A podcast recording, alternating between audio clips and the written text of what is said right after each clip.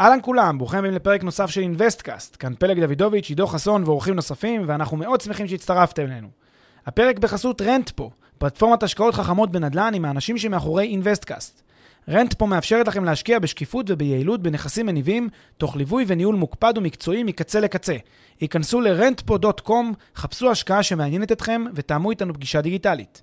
בנוסף, לפני שנתחיל, נזמין אתכם להצטרף לקהילת המאזינים של אינוויסטקאסט בפייסבוק. חפשו אינוויסטקאסט בשורת החיפוש והצטרפו לקהילה. ועכשיו לפרק נוסף של אינוויסטקאסט.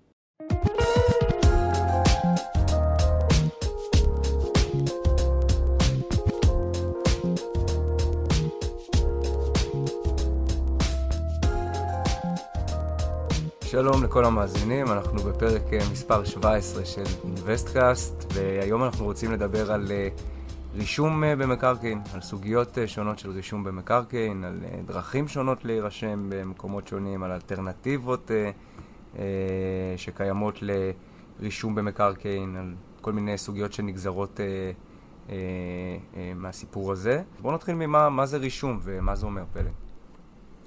רישום, אה, רישום של זכויות במקרקעין זה בעצם אה, פעולה שאפשר לומר שהיא אה, טכנית, אבל היא מאוד מהותית.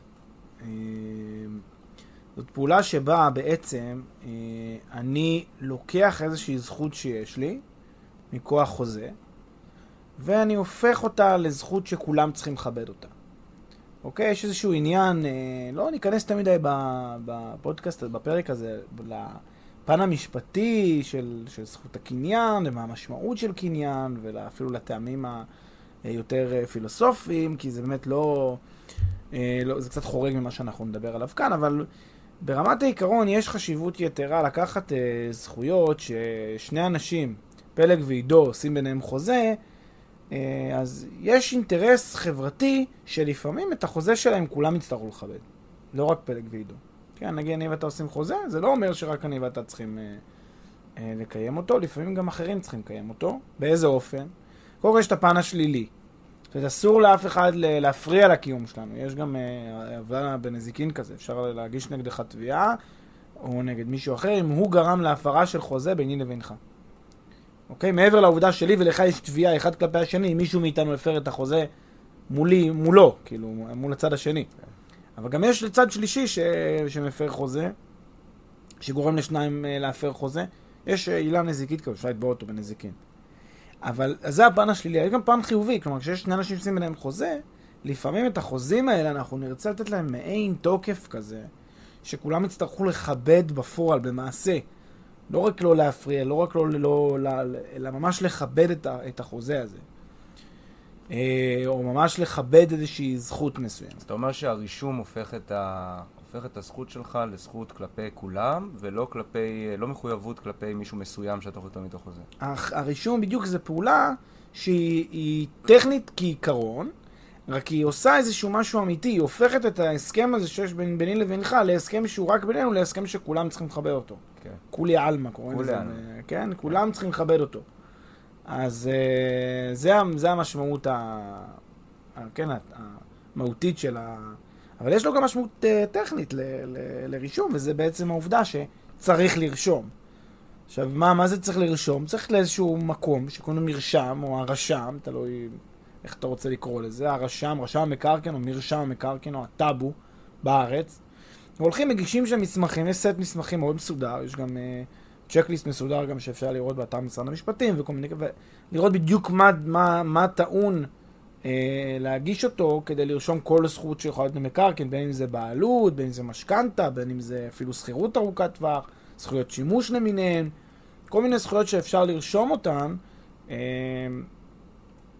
ברמה של, אה, ברמה, ברמה של, ולתת להם תוקף אה, פומבי כזה, תוקף... אה,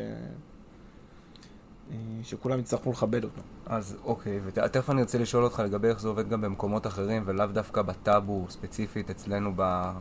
אתה יודע, ב... פיסת ה... בפיסת, בחלקת האלוהים הקטנה שלנו. כן. אבל בטאבו אפשר לרשום אה, בארץ לפחות כל נכס? כל הנכסים ניתנים לרישום בטאבו? הרבה מאוד מהנכסים בישראל, יש שני סוגים של, של, של בעיות שיכולים להתעורר בעת רישום. אחד זה מקרקעין שהם לא מוסדרים, זה כבר חלק מאוד מאוד קטן, רוב המקרקעין בישראל כבר עברו תהליך של הסדר זכויות. חלק מהמקרקעין עדיין לא, ואז בעצם אין משמעות רישומית יותר מדי, זה משמעות אה, לכאורית, לא ניכנס להבחנה הזאת יותר מדי. מה שכן, יש עדיין הרבה מאוד קרקעות שבטאבו, אם תסתכלו, אתם לא תראו אה, על שם אה, שושנה ואיציק כהן, אתם תראו על שם עורך דין כך וכך, חברה, ל, ל, חברה משכנת אה, בעם, או חברה משכנת בצורה כזאת או אחרת, ואז בעצם אומר שהבעלים זה בעלים כרגיל, זה, זה אנשים שהם כאילו כרגיל הם הבעלים. הם לא באמת בעלים ברמה של 100%, המדינה היא הבעלים, רק הם מקבלים מה שנקרא חכירה לדורות, שזה הכי קרוב לבעלות שיש, ומה שעושה אותה חברה, או חברת עורכי דין, חברה משכנת, היא בעצם רק דואגת לרישום, כלומר, היא הופכת להיות מעין טאבו עבור הזכויות של, ה, של, ה, אה, של כל הדיירים באותו, באותו מתחם, באותו בניין.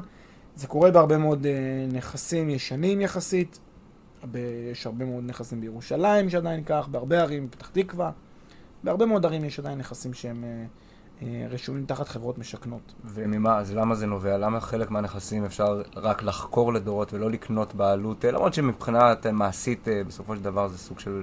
אפשר לקרוא לזה הדבר הכי קרוב לבעלות, אבל למה, למה בעצם נכסים מסוימים אפשר רק לחקור לדורות ונכסים אחרים ממש אפשר לקנות בעלות מהם? יש פה איזושהי סיבה היסטורית ש...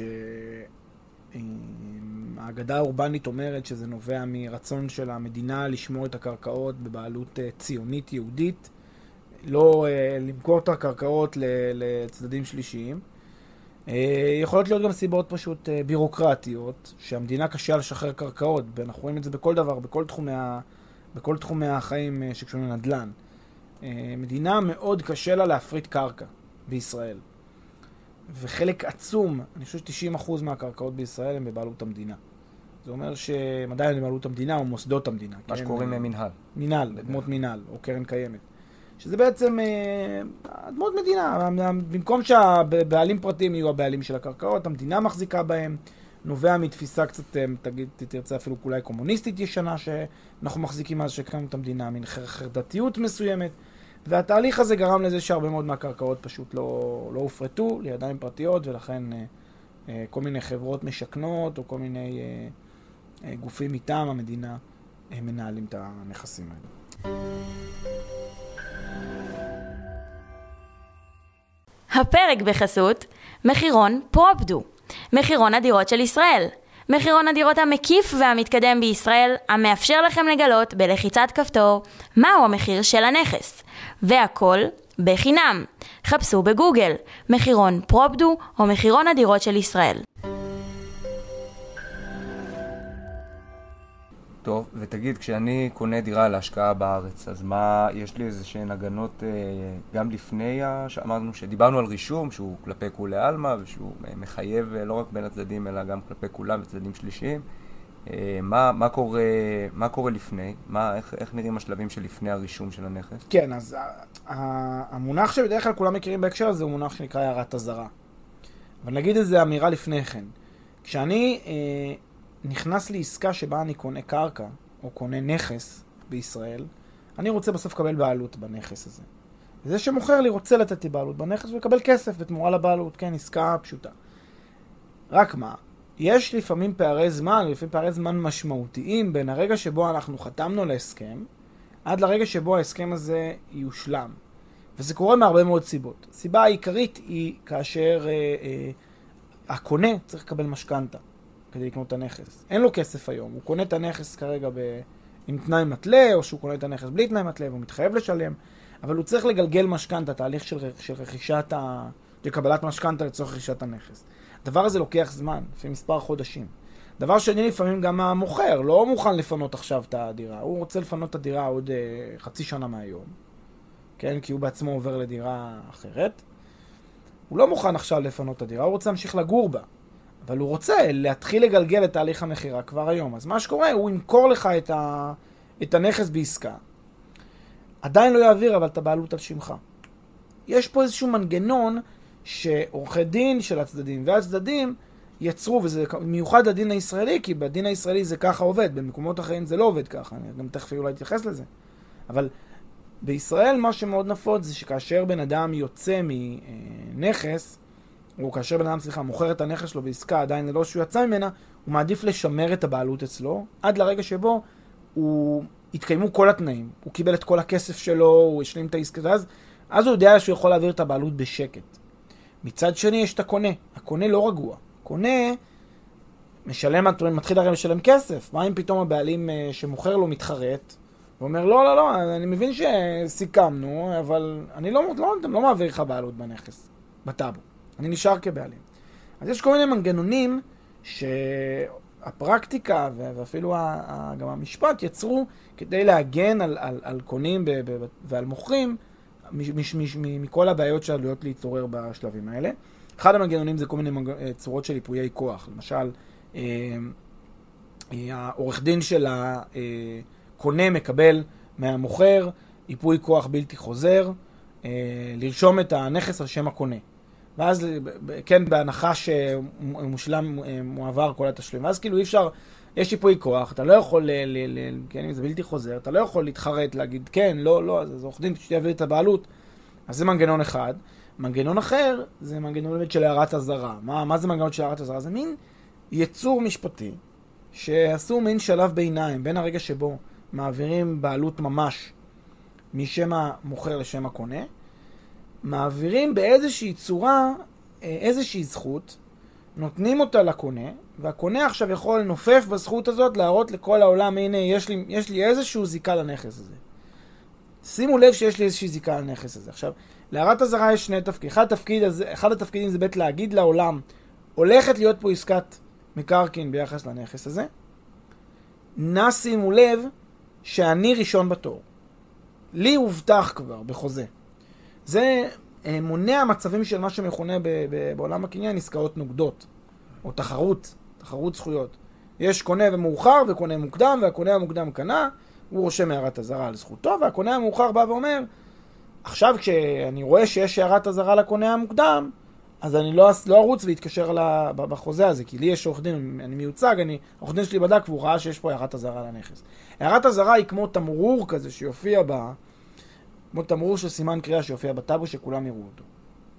זה המשמעות האחת של הערת אזהרה. המשמעות השנייה של הערת אזהרה זה שגם הטאבו לא יסכים לרשום הערה, עסקה, שנוגדת את תוכן ההערה. זאת אומרת, גם אם uh, מאיזושהי סיבה מישהו טעה והתבלבל וכולי, יש פה איזושהי... אם מישהו יבוא וירצה לרשום איזושהי עסקה מאוחרת שנוגדת את תוכן ההערה, הערת האזהרה, נגיד ההערה אומרת אסור לרשום עסקאות, אז הטאבו לא יכול לרשום גם עסקה.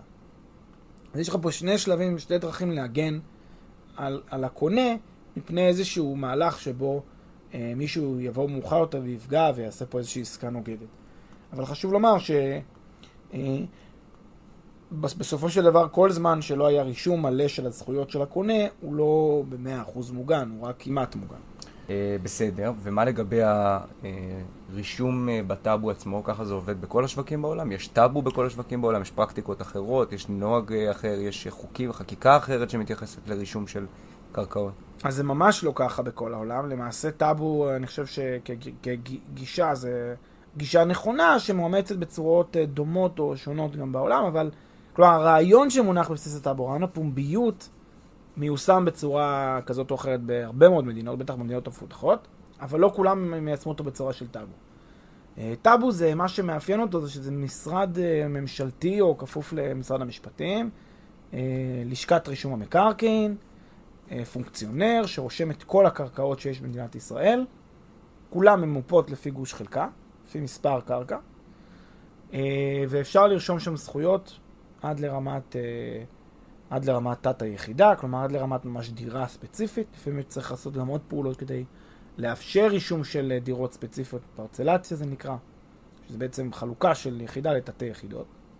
ואז אתה יכול לעשות בעצם רישום של uh, זכויות ברמה של תתי יחידה. ما, מה שקרוי גוש, חלקה, תת חלקה. גוש, חלקה, תת חלקה, בדיוק.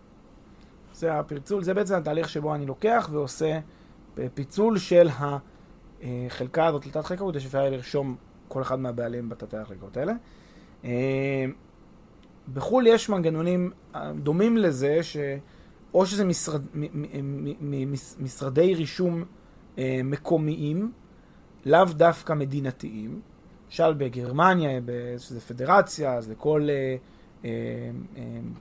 מדינה, כן, תת-מדינה בגרמניה, כל אחת מחברות הפדרציה, יש מרשם מקרקעין משלה, שמתנהל לפי חוק המקרקעין משלה, חוק המקרקעין שלה, ויש לו נהלים משלו, איך רושמים, מה, מה רושמים.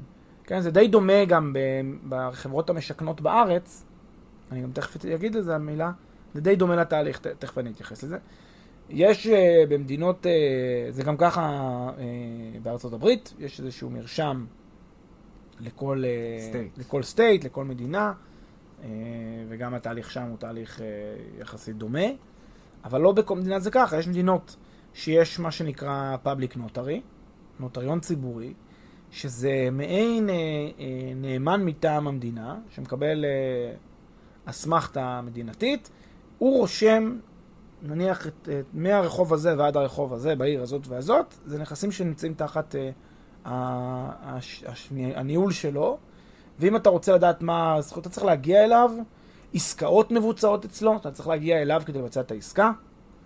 אתה, צריך להיות, אתה צריך לעדכן אותו על כל עסקה, על כל שינוי, גם הוא יש לו כל מיני נהלים שהוא אוכף ומוודא שנעשים כדי שהוא ישנה זכויות. אה, אפשר גם אצלו להפקיד, כמו שאמרתי קודם, להפקיד חוזה. אם שני אנשים עשו עסקה והם רוצים להגן על עצמם מפני עסקה מאוחרת, הם יכולים להפקיד שם את החוזה, ואז כל בן אדם שירצה להגיע אליו יראה את החוזה שכבר נחרט לגבי, ה... לגבי הנכס הזה. והוא לגב... הוא למעשה עורך דין פרטי שמקבל הוא... סמכות מהמדינה לרשום באזורים מסוימים. כן, זה עורך דין, אה, עורך דין, אה, אבל הוא, המילה פרטי קצת מבלבלת, כי זה עורך דין בכל זאת שקיבל איזשהו, עבר כנראה איזשהו תהליך של הסמכה מאוד מסודרת, זה מישהו ש... אה, כן, עבר כבר אה, את המשוכה, ויש יש, יש מידה מסוימת של אה, קרדיביליות שנותנים לו, שהמדינה נותנת לו, אבל זה לא עורך דין פרטי במובן הזה, שזה לא כל אחד יכול עכשיו להיות פאבליק uh, נוטרי ברחוב הספציפי הזה, זה צריך להיות זה שקיבל את, ה, את, ה, את, ה, את האסמכתה הזאת מהמדינה. יש מדינות שבהן אין, אה, מדינות שבהן אין, אה, אין בכלל רישום. כלומר, העסקאות מבוצעות כעסקאות אה, על בסיס אה, אמון, בסיס חוזים, ואז אה, יש, קורים שם כל מיני דברים. אחד זה התהליך הבירור, הוא תהליך בירור יותר אה, מורכב, צריך ממש להתחקות אחרי נכסים כדי להבין אם אין שם אנשים שיטענו מאוחר יותר לזכויות קודמות. תהליך של אה, להראות חוזים, להעלות חוזים מן האוב, להראות כן, היה לי פה עסקה לפני כמה שנים, אני הבעלים פה וכולי. במדינות כאלה גם מה שיכריע הרבה פעמים זה מבחן ההחזקה, כלומר מי יושב בנכס פיזית. הרבה פעמים דווקא מי שישב בנכס אה, יהפוך להיות אה, כבעל חזקה, ויוכל אחר כך גם להראות, כן, אני כבר, אני, אני חי פה. הנה אתם רואים, אף אחד לא סילק אותי, אני פה חי, אז כנראה שזה שלי. ואתם רוצים להראות שלא, אז תוכיחו. ואם אין טאבו ואין מרשם, אז תראו גם כמה זה מסורבל, כמה זה בעייתי, אתה לא יכול לעזוב את הארץ. אתה חייב כל הזמן להחזיק אה, מישהו שיושב לך בנכס כדי לשמור עליו. ככה זה הפעם. יש עוד דרכים, יש, דר, יש דרך נוספת שזה להחזיק את השטר, שטר הקניין, זה גם דבר ישן. פעם לכל, אה, זה כמו מניות בבורסה, פעם לכל אה, נכס היה שטר ייחודי עם המספר הסידורי שלו, והאוחז בשטר הוא הבעלים שלו. אם, היה, אם, אם הייתי רוצה לעשות עסקה עם בעל החלקה הזאת והזאת, הייתי צריך לחפש את בעל השטר, שייתן לי אותו. עכשיו תראה כמה זה מסורבל ומורכב, כי, ואומרים את זה גם היום אגב באופן אירוני על הביטקוין. על הארנקים הדיגיטליים, שאם uh, בעל השטר מת, והשטר עצמו, מקומו לא ידוע, כי הוא טמן אותו בחול איפשהו, אין, אין, אין, זה מין כזה נכס שאין לו, אין לו אבא ואמא. אף אחד לא יכול להיות בעלים שלו. Uh, שזה מוזר, נכון? אבל זה ככה גם קורה לגבי ארנקים דיגיטליים. הרבה אנשים uh, uh, לא, או, של, או ששוכחים את מפתחות ההצפנה, או שהם uh, מתים, ואז באים אנשים ואומרים, אני רוצה to claim ownership על זה, נניח בתור, בתור היורש, אבל אומרים לו, אתה לא יכול, כי זה אישי. אם אתה לא יודע את מפתח, זה, זה ההגנה שנותנים ל, ל, ל, ל, כדי שאפשר יהיה לסמוך על, ה, על הבלוקצ'יין. כן. אז, וככה זה עובד. אז הנה, גם, גם בנדל"ן זה היה ככה פעם, ועל ידי שטרי קניין, גם שטרי מניות, מי שהחזיק שטר מניה נחשב כבעלים של המניה הזאת. אה, אמ, וזה. ויש את הנושא של אה, חברות משכנות, כמו שאמרתי קודם, שזה באמת דומה ל public notary, איזה מין עורך דין, שיש לו, האבסורד זה שזה יכול להיות משרד עורכי דין רגיל לגמרי, שעושה שירותים רגילים, רק הוא גם מנהל רישומים על אה, בעלי הזכויות בגוש חלקה מסוימים, ואז יש לו מין פרוטוקול, מין דף, או... הוא שולח לך, אתה, בתור אם כשאתה עורך דין, נגיד, שאתה מייצג קונה, אתה שולח לך את הרשימה של המשימות שאתה צריך לעשות כדי להניח את דעתו שהייתה פה החלפת זכויות. הוא קבע אותם. אף אחד לא קבע לו אותם. הוא פשוט עושה, והוא מכין את הרשימה הזאת. אני רוצה ש- שני עותקים אה, ב-A4 של תעודת הזהות שלה. אני החלטתי שניים, מאומתים על ידי נוטריון. זה מה שהוא מבקש, זה מה שאתה תעשה. נותן לך, זה לא כמו בטאבו שיש לך היום ממש אה, אה, רשימה מסודרת של פעולות שאתה מעביר, אה, כדי להעביר זכויות בנכס וכולי. תגיד, בעלות, אה, אתה, כלומר דיברנו על אה, בעלות באופן כללי, אבל בעלות דרך חברה או דרך אה, תאגיד אחר, זה משהו שאפשר לעשות אותו? מה, מה היתרונות של זה? מה החסרונות של זה? איך, אה, איך זה בא לידי ביטוי ברישום? אה, סוגיית הרישום היא, היא כמעט אדישה ל, ל, למי מבקש להירשם. לישות המשפטית. כן, לישות המשפטית שמבקש להירשם. זה לא כל כך מעניין את הרשם מי מבקש להירשם, כל עוד אתה מראה לו שמי שמבקש להירשם זה באמת אותו בן אדם, והוא באמת, ואם זה תאגיד אז הוא מוסמך לחתום בשם התאגיד. ואז אין בעיה. או שהוא מיוצג עם ייפוי כוח וכולי, ושייפוי כוח כשר וכולי. אז הרשם לא מתעניין בזהות האישות שעל שמה רושמים, ולכן בעצם אפשר לרשום מי שרוצים בתור בעלים. אפשר שזה יהיה יחיד, אפשר שזה יהיה קבוצת יחידים, מה, ש, מה שמכונה קבוצת רוכשים. צריך להיזהר או בין קבוצת רוכשים לקבוצת רכישה.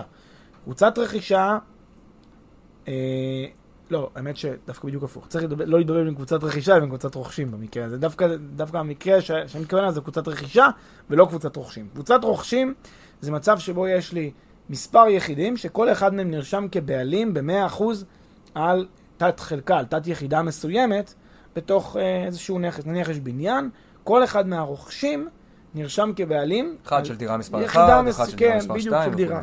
בדיוק.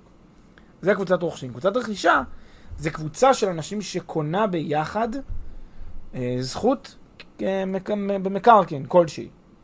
אה, עכשיו, זה יכול להיות דירה, וזה יכול להיות חלקה, וזה יכול להיות אה, נכס, אה, בניין שלם, זה יכול להיות כל מיני צורות, ואז הם נרשמים במושה. נרשמים, כל אחד נרשם בחלק יחסי מסוים.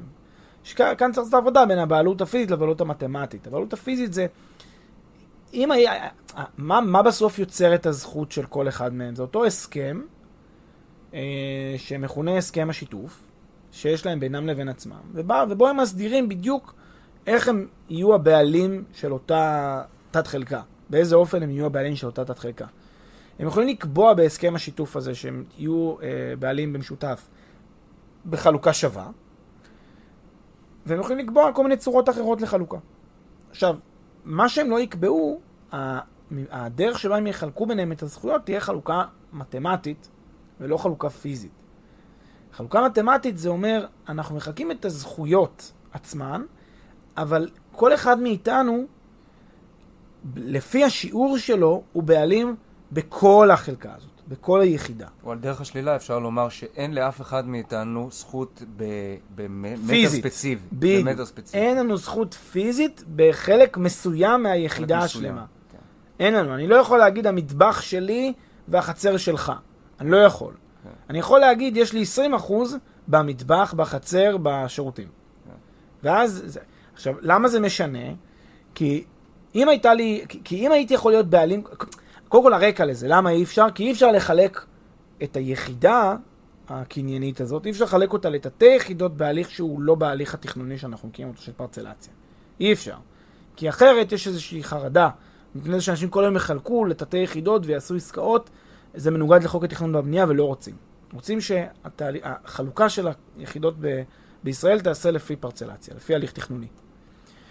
עכשיו, הדבר הזה גורם לכך שאני לא יכול להיות הבעלים של המטבח כשאתה הבעלים של, ה, של חדר השינה. אי אפשר. אז מה שעושים זה בעצם שנינו בעלים של הכל, רק שלכל אחד יש זכות מתמטית אחרת באותם, אה, בכל אחד מהרכיבים של הדירה. אחרת או שווה. אחרת או שווה, נכון. חילקנו בינינו או ש... או ש...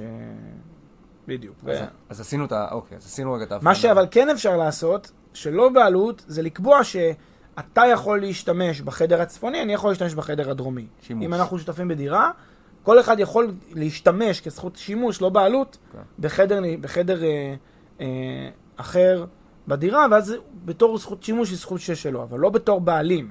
כן. הוא לא יכול להחליט... אה, וזכות שימוש היא משהו שאין שום טעם לרשום, או אני לא בטוח זכות אם יש שימוש, אפשרות לרשום. זכות. שימוש אה, אפשר לרשום רק היא בגדר זיקת הנאה, לא ניכנס לזה, אבל כן. זכות שימוש בעיקרון לא רושמים.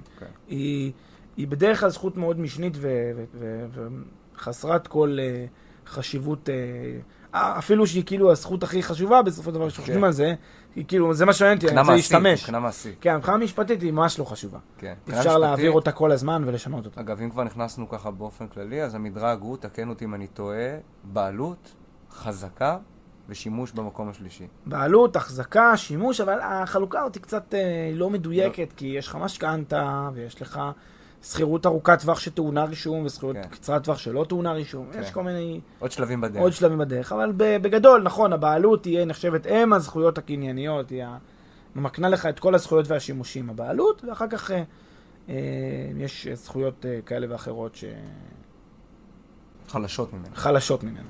טוב, אבל אז בסדר, אז עשינו הבחנה כזה קצת בין אה, קבוצת רכישה לבין קבוצת רוכשים, אבל, אבל ברחנו והלכנו לאיזה שביל צדדי ושכחנו לחזור לבעלות דרך חברה או בעלות דרך תאגיד בנכס. אז בסדר, אז לרשום אמרנו שאין חשיבות אה, מבחינת הרשם, אה, מי הישות המשפטית שעל שמה נרשם כל עוד יש סמכות לרשום, אה, או כל עוד יש זכות לרשום לאותה ישות משפטית.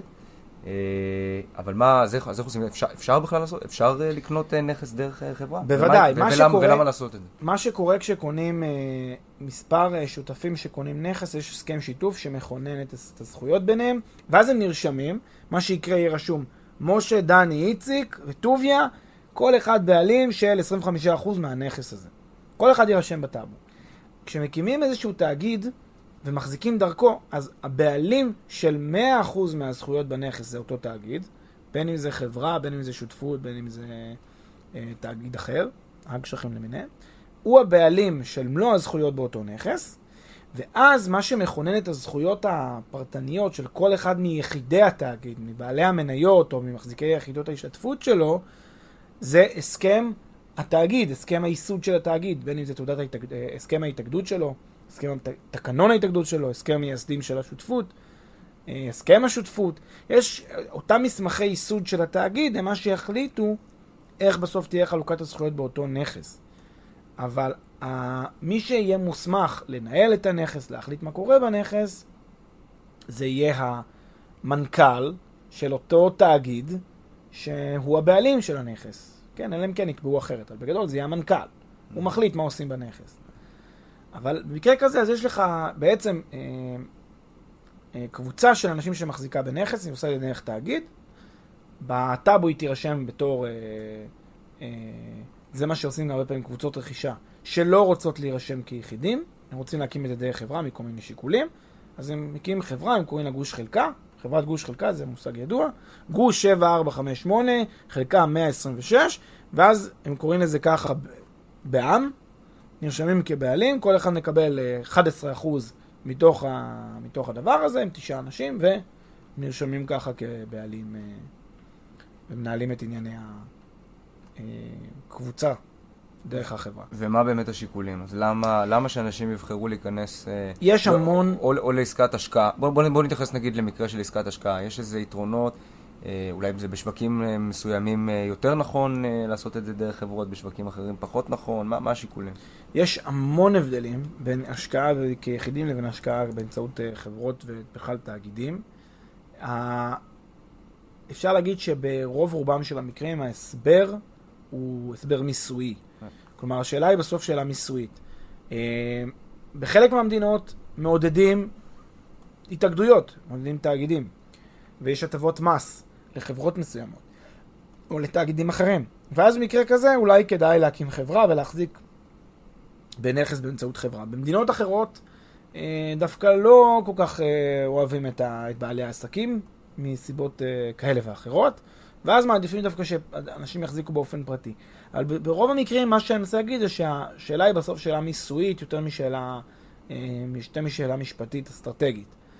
ובמקרים כזה, פשוט כאלה, פשוט צריכים להתייעץ עם אה, רואה חשבון, יועץ מס, והוא על כל, אה, שהוא, על כל עסקת השקעה שצריך להתלבט לגביה, צריכים לה, להחליט מהו מסלול המס האידיאלי בהתאם לאילוצים. ואז הוא מחליט. הוא מציע את ההצעה והוא מחליט.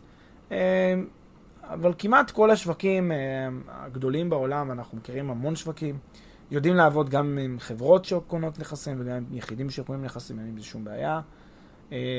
חלק מהמדינות, למשל יש תאגידים שהם שותפויות, אולי גם על זה נעשה פעם פרק, ונסביר פעם ששותפויות בהרבה מאוד מדינות הן שקופות לצורכי מס. זה אולי אחד היתרונות שלהם, שאתה אתה נהנה מאחריות מוגבלת של תאגיד, אם אתה מקים נניח שותפות, שותפות מוגבלת עם שותף אה, כללי שהוא חברה בעם.